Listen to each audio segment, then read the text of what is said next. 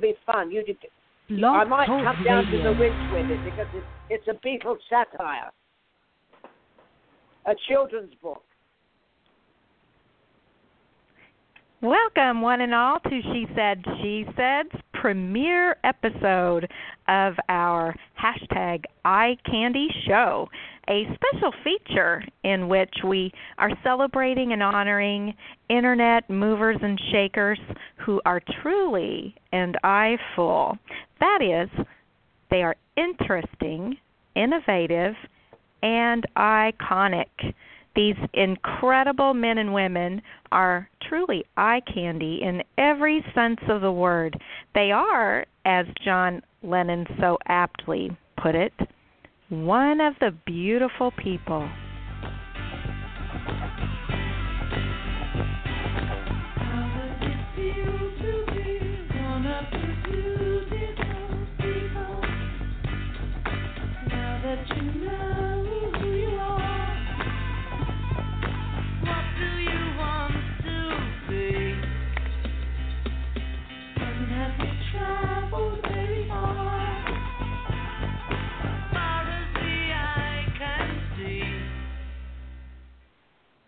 Yes, that was uh, great, John Lennon. And I am Lanea Stagg, your co host on She Said, She Said.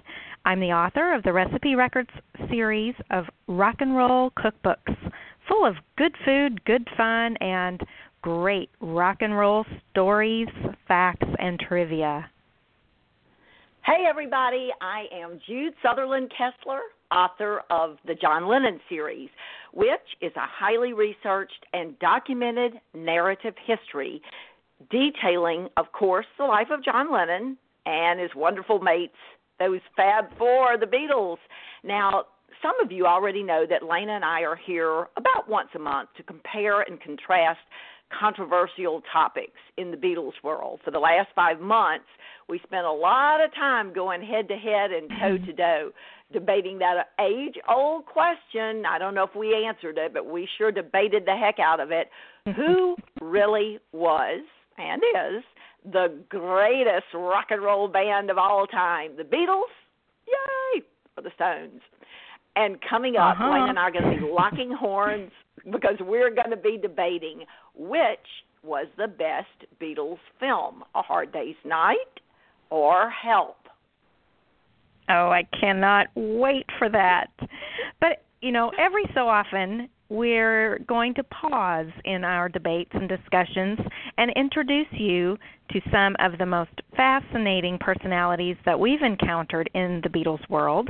And today we begin by welcoming one of the most diverse and brilliant gentlemen we've ever encountered in our sojourn through all things Beatles. It's been a real blessing for both Lane and I to know him. We first met him at the Fest for Beatles fans when he was releasing a brand new, now it's a well established Beatles book. It's called The Beatles and Me on Tour. And it is very unique in that it's not um, surmising what happened on that tour, it is filled with first hand data. Our guest book tells all about the time that he spent with the Beatles as the only journalist to travel with the Beatles from the beginning to the end of the 1964 North American tour. And look, that alone would be enough to recommend him as a brilliant writer. But the more we got to know him when he served as featured author for Beatles at the Ridges Authors and Artists Symposium, we learned so much more about what he did in the Beatles world. For example, he served as George Harrison's ghostwriter in 1964 for George's Daily Express columns. And we really began to respect and admire our guest, not only as a great writer, but as a genuine and totally interesting gentleman. Not long after that, we all traveled to the Grammy Museum in Mississippi to take part in the first Beatles symposium ever held there. And once again, this distinguished journalist was our featured speaker. He not only shares his vivid and entertaining memories of the Beatles, but he also talks about his friendship and the Beatles' friendship with Muhammad Ali. And he spoke about the Beatles' important role in the 1960s civil rights movement and how their stance on integration truly mattered and definitely our guest should know all about that because guess what? One of the things we're going to talk about today is the fact that he was right there on hand to report the world changing events when James Meredith entered Ole Miss. And we'll let him tell you how he managed that incredible feat when no other reporters were allowed. But that isn't all. Our eye candy guest today was also the first journalist to write an in depth detailed book on the Charles Manson murders, a book that was so accurate that it was actually used in the trial of Manson as court evidence. That's right. Isn't that eerie? Uh, he also traveled with Ronald Reagan as one of the boys on the bus. He toured with Bobby Kennedy and was only a few feet away from Bobby when he was tragically shot and killed. He was close friends with Ali MacGraw and Steve McQueen, and he's also interviewed everyone from Paul Newman to Elizabeth Taylor. Furthermore, to me, the number one accomplishment in becoming our first guest on our Eye Candy series is that he is one of the sweetest kindest people we know. And it is our great honor, if I do not get choked up here, to introduce to you the influential, invigorating, supremely eye candy individual, Mr. Ivor Davis. Ivor, welcome to She Said, She Said. Well, thank you so much. Uh, thank you, thank you. Uh, let me just say that I've had to move to a larger room because with this flattery, my head is swollen and it's too big for this room. So uh, thank you for that overwhelming introduction, and I'm moving to a larger room so my big head can fit. Okay. By the way, oh. I know I know you've got a lot to talk about, but one of the interesting things that that came up, and I don't know if you have time to talk about it, was was earlier uh, Quincy Jones came up with a quote. I don't know. I'm sure you saw it saying that the Beatles mm-hmm. weren't a very good band, and and and I have a good reason why I think he came up with that rather nasty statement. But you know, I know you've got a lot of ground to cover. So are you well, no, I'd love to hear. Why why do yes. you think he said that? Well, I tell you, I tell you what happened, and I remember this vividly. I was a, at a party at the Beatles' house in 1964, and Peggy Lipton, the actress, um, she was well known then. She was a young actress. She was in a lot of great uh, television shows. Ha- was mm-hmm. absolutely mm-hmm. besotted with Paul McCartney, and she mm-hmm. said yeah. to me at this party, "I am going to marry Paul." And she did hmm. embark on a, a relationship with Paul in 1964 and 1965. And then guess what happened? Paul did not marry her. Who married? Who married Peggy Lipton? Quincy Jones. Quincy Jones. Mm. So, yeah, yeah, and I would guess that um, during their relationship, which lasted um, 10 or 12 years before they were divorced, that Peggy might have thrown Paul at Quincy a few times. And so uh-huh. um, I could be wrong, but I think it's a, a good reason why Quincy probably didn't like the Beatles and didn't like Paul in particular because he, he caught his wife's eye before he caught his wife's eye, if you know what I mean. Anyway, very right interesting. Uh, yeah, and, and you know, I think there was an element of resentment in in Quincy's remarks about the Beatles he made in an interview last week. So um, I thought hmm. that could that could be the background, and you are now learning this. Uh, because I, I I've never talked about this before, but I thought it was an interesting little phenomena. Yeah, the green-eyed monster. Exactly, exactly. And the green-eyed monster. That's yeah, the green-eyed monster can can be pretty nasty. Yeah. Absolutely. And um and sometimes it gets worse worse as decades roll by. so that's true. That's true. Anyway, I'm, I I well, I, you, I couldn't resist throwing that in. I loved it. I'm really happy that you did share that because I I did see a lot of um negative things that Quincy Jones remarked on last week and I thought it was rather bizarre. But um yeah. but Ivor, we are so thrilled to have you on the program with us today and we appreciate you taking the time out of your super super busy schedule.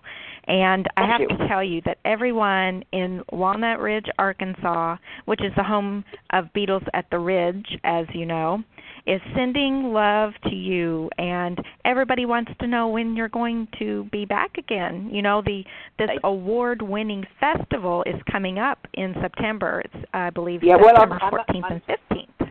September 14th. Well, I must tell you, I have I had such a sensational time with you all down at the Ridge, where everybody is so remarkably warm and friendly and welcoming. I, you know, I can't wait to go back. So I'm going to tell you that I've just finished a children's book, a children's book, Lanea. So can you believe that? Oh, Um, that's your- fabulous. your- yes, I can believe that. bailiwick. Yeah, well, uh, uh, and the children's book is called Ladies and Gentlemen, the Penguins. And I'm going to tell you, Oh. if I may, if I may, here's, I'm going to give you the 30 second bit about it. Okay, so about two years ago, I was doing a lecture tour in South America, and the ship took me to a place called the Falkland Islands. Now, the Falkland Islands are right in the middle of the Atlantic, 300 miles from Argentina. I got off the ship, and lo and behold, I found a little island in the middle of nowhere that was more British than the British.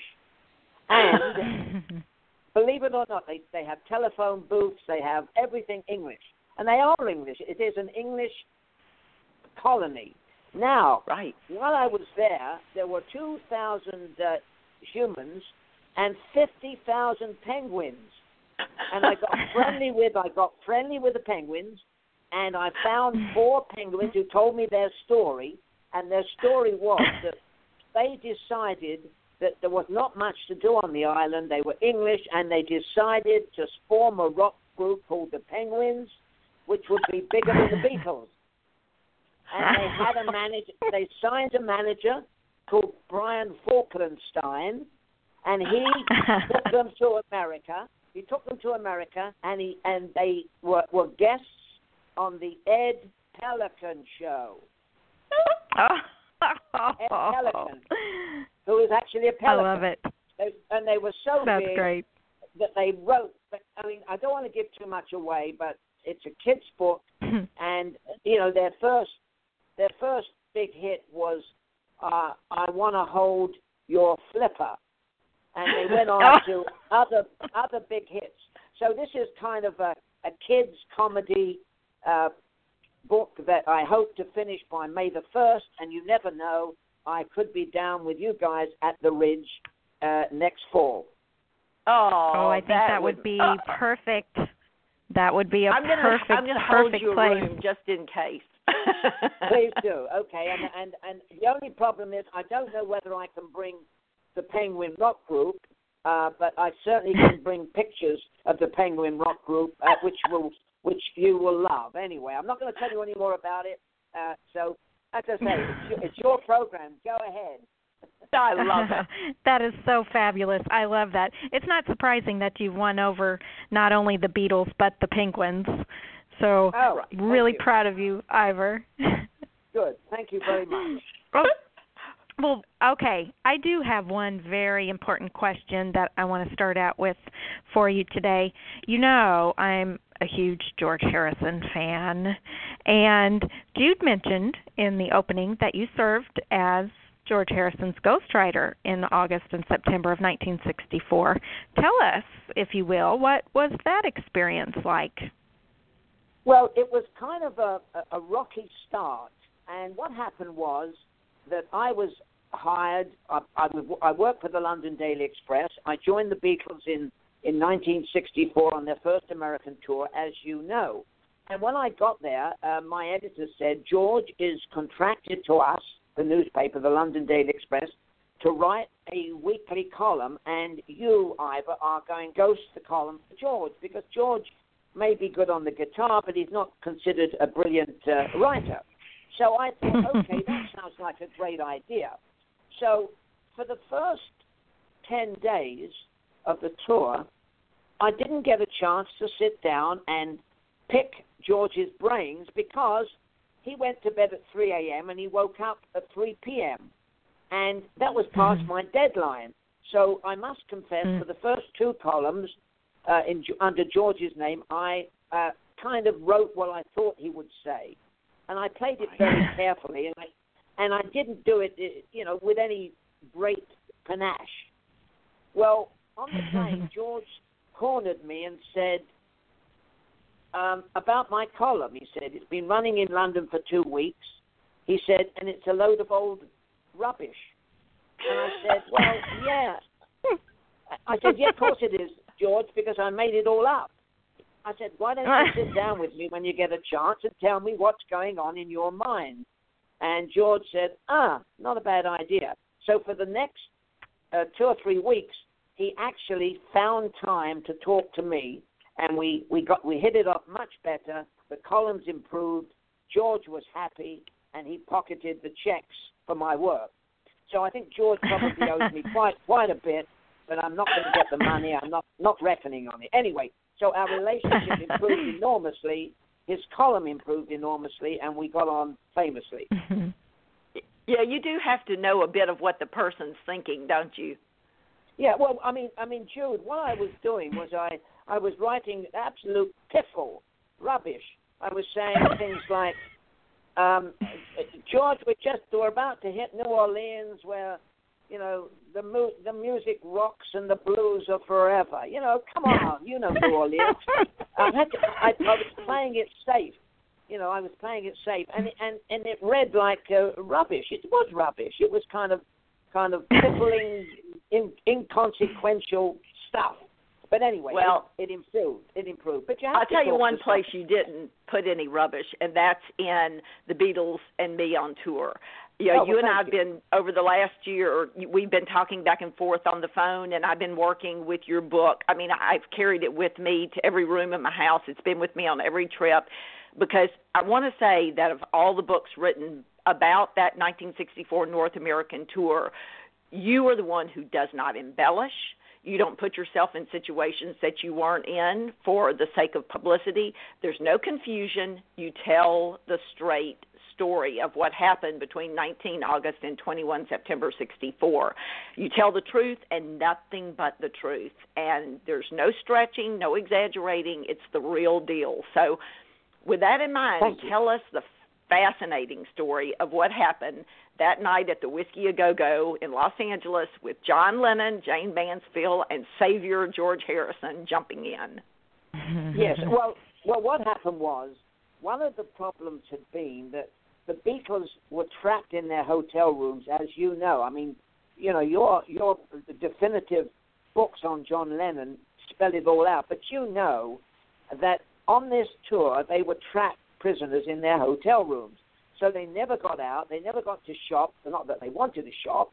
Um, uh, and they never got outside the hotel room except to go to the stadium or go to a press conference or go to the airport.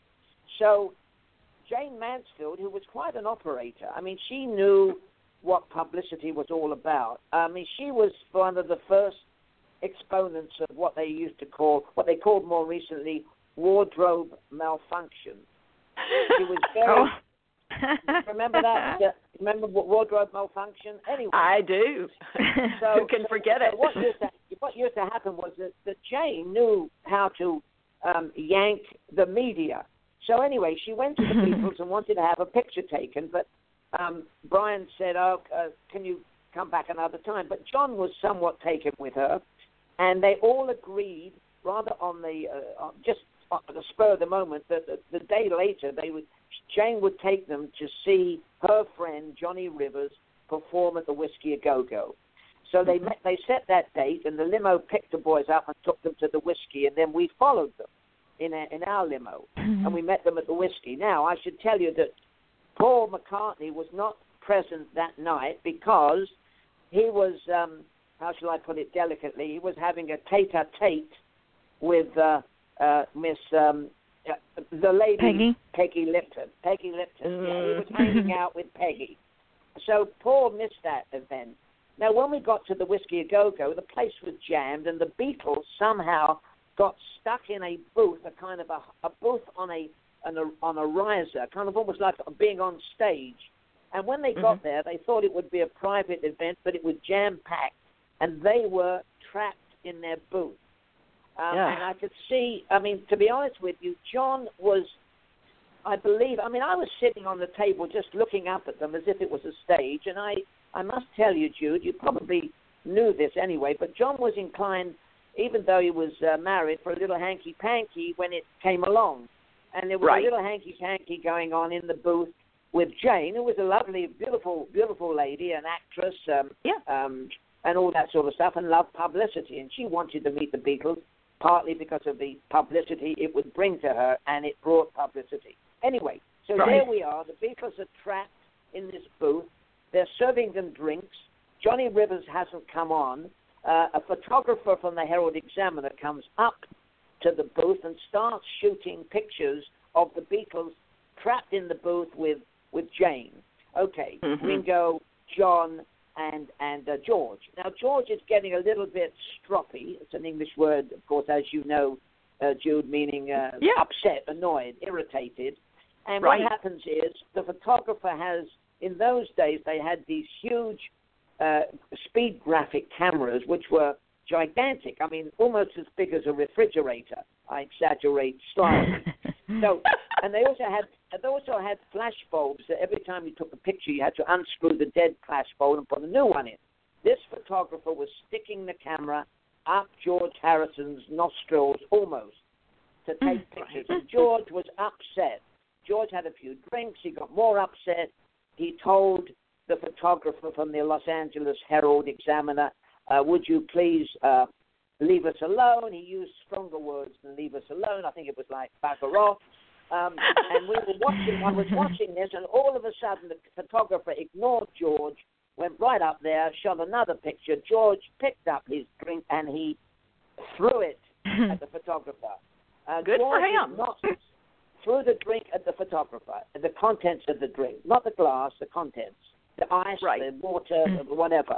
Now, George probably was not trained as a drink thrower, and his his aim was his aim was somewhat off target, and and there was another lady in the booth next door called Mamie Van Doren, another a beautiful actress, a wannabe star, and most of George's drink landed on Mamie Van Doren. Uh, Oh, no. And so Mamie Van Doren jumped up, screaming, as if the place was on fire. Uh, all hell, all hell broke loose. A couple of the, a couple of the um, security guys, gu- gu- guards came in. They lifted the Beatles and Jayne out of the booth and handed them over the crowd to get out to the limousine in the alley, and they left. Now, it would have been probably forgotten, but the next morning, as we were leaving LA to go to the next stop, the front page of the Herald Examiner in Los Angeles that George held was a picture of the drink being thrown at George. The photographer Yeah. had taken that picture. George was Yeah. embarrassed. Brian Epstein gave George a bit of a lecture about that's not the way you Mhm. treat the press, and that was a bit of a disaster. although it got a lot of publicity from Miss Mansfield, and and that was the the story. And the and the worst thing was, of course, the the Beatles, the three Beatles, never got to hear Johnny Rivers sing. That is the Oh, good thing. heavens. That is Yeah, tragic. it is. But uh, yeah, the best thing is that Cynthia never saw the photos, and the photographer wasn't able Right. to release those photos, and and that was a wonderful thing.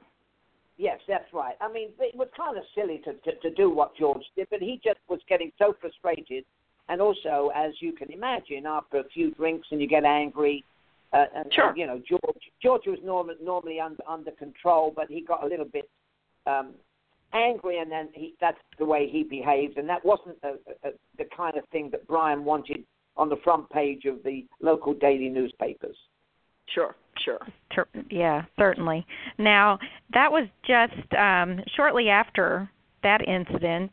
They uh, eventually went to Jacksonville, Florida, and there was a lot going on with the civil rights movement.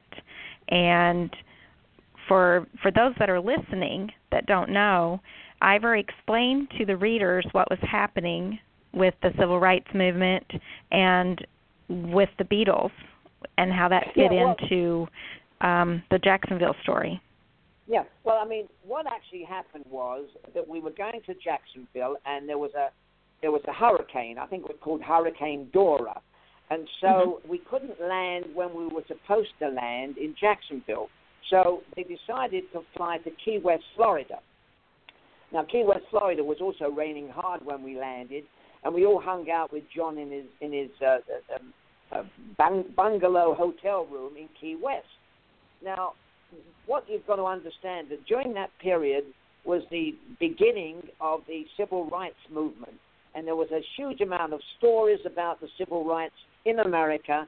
And John, I remember John holding a front page of a newspaper.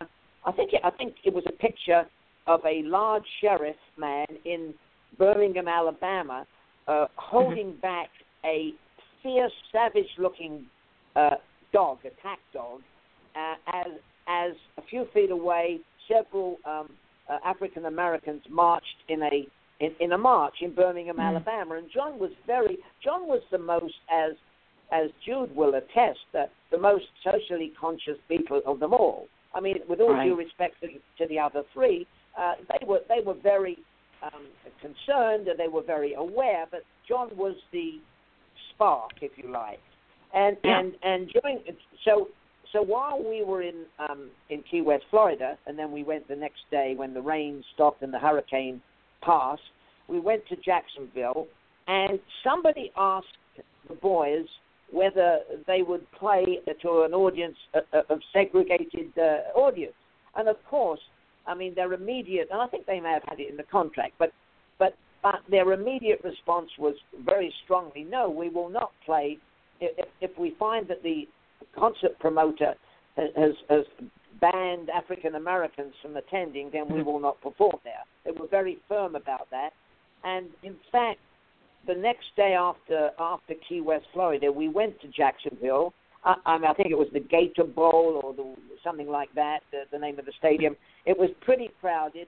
Uh, there was a mixed mixed crowd, but but I must tell you this: um, I, on the whole trip in 1964 and some of the concerts I went to in 65, um, African Americans weren't big fans of the Beatles. I mean, things have changed, right? As, as everything has. So the idea of, of, of playing to segregated audiences appalled the Beatles, and they, they made a strong stand to say that they would they would not perform where if that ever happened. So during right. the whole tour, it never happened, and uh, and as I say, 1964 was a pretty huge year for segregation, for civil rights, and it was all being played out uh, as the Beatles crisscrossed America. Yeah. Um, I, I'm going to tell right. our listening audience because we're coming up on our 30 minute time frame that if you, we're going to get cut off in two minutes live, but this whole show will be in archives. So um, you can just wait in, in about 15, 20 minutes. This whole show will be on Blog Talk Radio. She said, she said, Eye Candy Series number one, Ivor Davis. So you'll be able to hear the whole thing. And okay. we were going to talk a little bit about your time at Ole Miss when James Meredith entered, but I want to make sure that we get everything in about the Beatles. So let me sure. skip down and ask you um, in 1965, you were privy to another gigantic Beatles landmark event, which is, of course, the night that the Fab Four met Elvis. And before you tell us about that night, which is just you're one of the very few people to be present for that, I wanted to read from Larry Kane's Ticket to Ride because Larry really sets the stage for what happens that night, and he makes it pretty darn clear that you, in fact, were one of the few people in the room at Elvis's house when the Beatles and Elvis's met. And Elvis met. He said the situation was odd because most of us journalists were watching from the outside. Elvis's handlers insisted that no broadcast journalists would be allowed in. There would be no tape of all of this. All we radio guys saw was Elvis greeting the Beatles. That was it. But several print reporters, including Ivor Davis, and several veterans of the Hollywood beat were given the green light to enter the complex with the Beatles. So, very clearly, you were one of the few people there. Tell us what happened. Well, um, well, thank you, Larry, because Larry was on that trip, as as you know, and has written written a, a, a, some very good books about about his trip, uh, Ticket to Ride, as you say.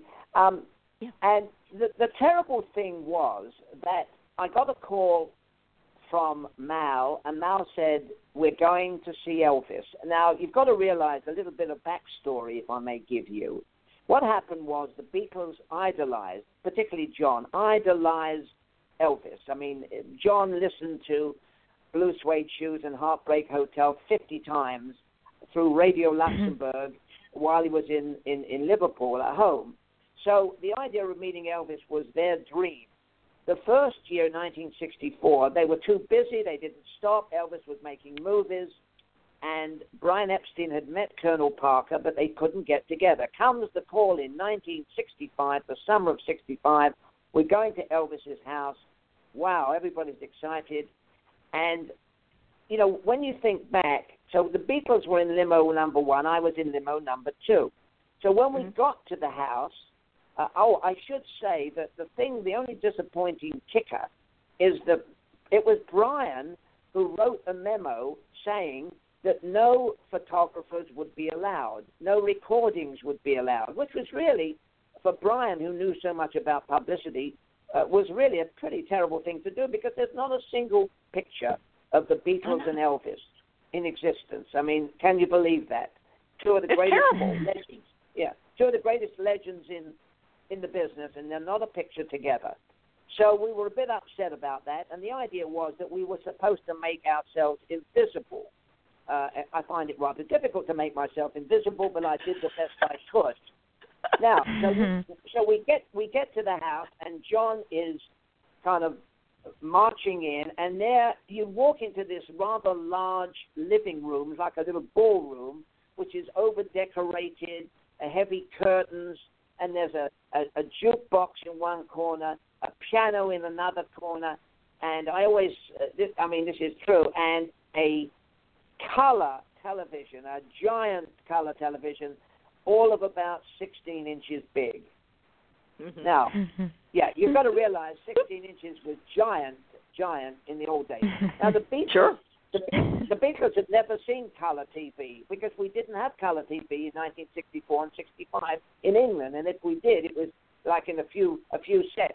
And the other thing right. we didn't have in England, we had we didn't have uh, remotes you know those things that mm-hmm. save you going up to the screen. I mean, I'm being a bit facetious here. You can you can tell a little bit because, because I mean, I mean, in the old days, you went up to the TV and you squeezed the, the button and change channels. And there was right. Elvis with his remote. The TV was playing. Elvis was flicking channels with his remote. Uh, Paul was fascinated with the remote. We're in there, into the house and it's it's crowded with uh, the guys that turned out to be uh, Elvis's Memphis Mafia, and and some lovely looking young ladies. A lot of them I noticed, but best by chance, had had uh, had um, belly buttons exposed. I guess that was the style of the moment. And for the first 10, 15 minutes, nobody said anything. I mean, somebody should have been uh, somebody should have been the the, the, the, the, the diplomat but finally, right. mm-hmm. Paul jumps up, and Elvis is sitting there looking like Elvis. And the thing I remember so much about Elvis was, and, and I always say this, you know, he had sideburns that were like as, as deep and as thick uh, as sort of old shag carpeting. You know that shag carpeting. So he, I, I looked at that and I, and, and I thought, wow, you know, he really does have sideburns like that.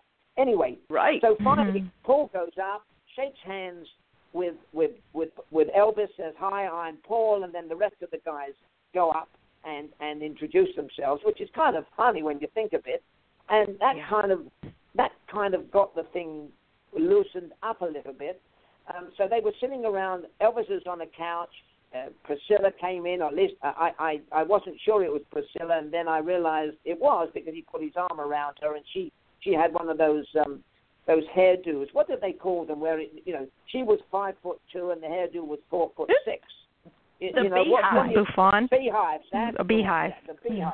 She had a, Uh-huh. an incredible beehive hair. So said the hair was almost as tall as she. And I, I and I realized, of course, that that that that was Priscilla because Elvis gave her a kind of a a, a squeeze and a cuddle, um, and um, uh, no introduction. Anyway, so the conversation is is is nothing is is going on, and suddenly, in, in classic fashion, I give Elvis. He had a bit of a sense of humor. He jumped up. He said, "The classic line: I'm going to bed unless you guys came here to jam." Well, I mean that was like the magic formula because out came out came the guitars. Everybody started plugging in. Poor old uh, Ringo didn't have his drum, so he wandered off to play snooker uh, billiards in the other room uh, where where Tom Parker was. And the Beatles and Elvis jammed for about 15 minutes, mainly Elvis songs, uh, no Beatles songs whatsoever. They did it for 10 or 15 minutes. They had a they had a bit of a chat, and they had a bit of a chat. And Paul started. You know, I was standing kind of like trying to be invisible uh, uh, on the wall behind them, and I could, you know, they were talking about the the perils of flying in in jet planes because I think uh, Paul or somebody mentioned the fact that Buddy Holly had died recently in a plane crash, and that Right. sort of thing. And that, and they- they were much much more relaxed. And one of the conversations that took place, I recall, is when Paul said to Elvis something about, "Oh, I wish you did the kind of stuff that we remember." Now, if you say that to a young guy, well, Elvis wasn't that old; he was older than the Beatles. If you say that, the problem is that this gives Elvis the impression that you're criticizing him by Right. saying the new the new stuff you're doing is a load of old rubbish. Um, Right. Elvis Mhm. took took offense to. Anyway, they got on much better, and and, and it went on. And they, everybody was having drinks. There was a buffet table, and it turned out to be much better. And then right at the end, as the Beatles were about to leave, uh, I forget which member of the Memphis Mafia said, uh, "You know, you guys are down the road. Why don't we get together with Elvis again?" And uh, John said, "Fine," uh, but um, but they never did. They never did. Right. And then, and then, if I have time to go on about the, the Elvis footnote, do I have time to tell you about the Oh. Elvis footnote? Okay. The reason why Elvis Yes. was a bit unfriendly or or cool was, I think, and I think everybody agrees that number one, the Beatles had knocked the king off the top of the hit parade. Number one, Sure. and number Mhm. two, Sure. Mhm. Number two, as you know, Elvis was making three pretty pretty cookie cutter movies every year, and he didn't Mhm. like the contract. And all those movies, Mary Ann Mobley, uh, Ann-Margret, different leading ladies, same same story, similar music. And then Right. along come the Beatles with A Hard Day's Night, and I noticed you said who, which is better, Hard Day's Night or Help, and if there's time, I'll give you my opinion. But so Elvis was very jealous of the Beatles because they wanted to Mhm. get together, but he was envious. There's no doubt whatsoever. And then, and then to make matters worse, as most people know, Elvis then turned around a few years later and trashed the Beatles to Right. President Richard Mhm. Nixon. Um, and the story Mhm. behind that is that he went to the White House hoping to get a federal drug agency badge from Richard Nixon. Elvis liked badges, and he went to the White House. And when he was at the White House, he said he said the Beatles. Uh, he he, bad, he trashed the Beatles. He said the Beatles came to America, took the money, went back to England, and badmouthed America, Mhm. which wasn't true. And and from that day onwards, the Beatles were very upset that Elvis should do that. And, and, and I'm just Mhm. going to tell one other interesting point. Uh, and, and you, Jude, as a as the number one expert on John Lennon, would would realize this. And I suddenly thought about this because after Elvis badmouthed the Beatles, Richard Nixon got John Mitchell, uh, the Attorney General, to start a five-year campaign or so to to That's get right. John deported. Now, Right. as it happens, as we all know, as you know, uh, John won his battle to stay in America. John did not get deported back to England. Can you imagine if John had lost that battle? He would have had to go back to England, and he may be alive today. I mean, yeah, I it's it, true. It, it, it's an interesting thought, isn't it? What it's true. It's true. In a way, yeah. it you know, even though Elvis wasn't certainly doing that to help him, it might have turned out differently. And although the powers that were at play, I think, in John's assassination, probably could have found him anywhere. You know. Yes, I, I suppose you yeah, know but that is such an interesting story so i take it ivor that brian was not present that evening when the beatles met elvis or certainly he would have facilitated yeah, no, the introduction. I, i'm i'm sorry i'm sorry i should have pointed out i mean i i was trying to abbreviate the story a little bit. Yeah. But yes brian was there colonel parker was there they were in the other room and what was interesting was that that they had a cocktail um, a, a cocktail kind of uh, cabinet and I remember vividly that the cocktail cabinet suddenly opened up, and instead of a cocktail cabinet, it became a roulette wheel. And Parker and mm. uh, and Brian and a few other odds and sods uh, started playing roulette while the Beatles were in the other room, and and and Ringo was playing snooker. So so Brian was there, um, and Parker was there, and uh, what I remember very vividly was right at the end. We knew it was the end because Parker got his uh, underlings or the Memphis Mafia to come in with about five rather large shopping bags, which he gave with when they handed to each of the Beatles, and they were they were full up with Elvis's records. And, oh my and, goodness! yeah, and so the souvenir of the visit to Elvis was given to the, each of the Beatles. I don't know what they did with them, but they had four shopping bags, five shopping bags, wow. one for Brian, uh, a beat of, of Elvis hmm. memorabilia, um, and, wow. and mostly records, mostly records. Because don't forget, back then uh, the merchandising was fairly limited. I mean, records maybe maybe there were a mug or two, a mug, but nothing like the merchandising of what they do today. Right. Right. Well, Ivor, I wish we could sit here and chat well, over a few pints and um, keep on going, but our time is running out.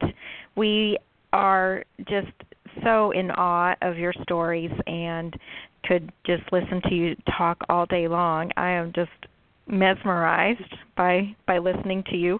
But we will have to have you come back and talk about your experiences with Reagan and Kennedy and even Muhammad Ali. So um and we want to come have you back and talk more about ladies and gentlemen the penguins. Oh yes. Thank you. Yes i'd love to do that. That's going to be fun. I you know it's full of i think full of good humor and stuff like that. By the way just as a matter of interest i realized that the Bobby Kennedy assassination, which was in August of 1968, means that this year is the 50th anniversary of the Kennedy Bobby Kennedy oh. assassination. Oh, in, in August. yeah. yeah. Yeah, so uh, there's going to be a lot of stuff coming out, I'm sure, and uh, including those wonderful pictures, uh, not wonderful pictures, just shocking pictures that my friend Harry mm. Benson, the photographer, did. Did I mean he and I were in the kitchen when when Bobby got shot. But anyway, uh, it's another hmm. another story for another day. Well, tell our listeners, Ivor, how they can keep in touch with you and be able to buy your books and find out about all your new releases. How can they follow you? Um, well, the best way is that they go to www.ivordavisbeatles.com. Um, I also have a Twitter uh, account, which I sometimes Twitter, although I'm not I, am not as Twitterable as most people.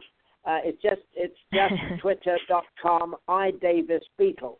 Twitter.com i Davis Beatles. When I have something inconsequential to say, I sometimes Twitter. Um, uh, but anyway, so check out ivordavisbeatles.com, and then when, once the Penguins start to perform and they travel around the country, I will be with them to promote my children's book. Fabulous. Well, Ivor, you truly are eye candy in every possible way, and it's been a delight to introduce someone so interesting and important in the Beatles world to our fabulous listeners. Well, thank and you we're so keeping our fingers crossed. Well, we're keeping our fingers crossed that with that you will be coming to Walnut Ridge and the Fest for Beatles fans and our paths will cross this year because I tell you every single time that we're, we are with you a splendid time really is guaranteed for all and we mean that. Thank you so much and good luck with the with she said she said and um, I'm looking forward mm-hmm. to listening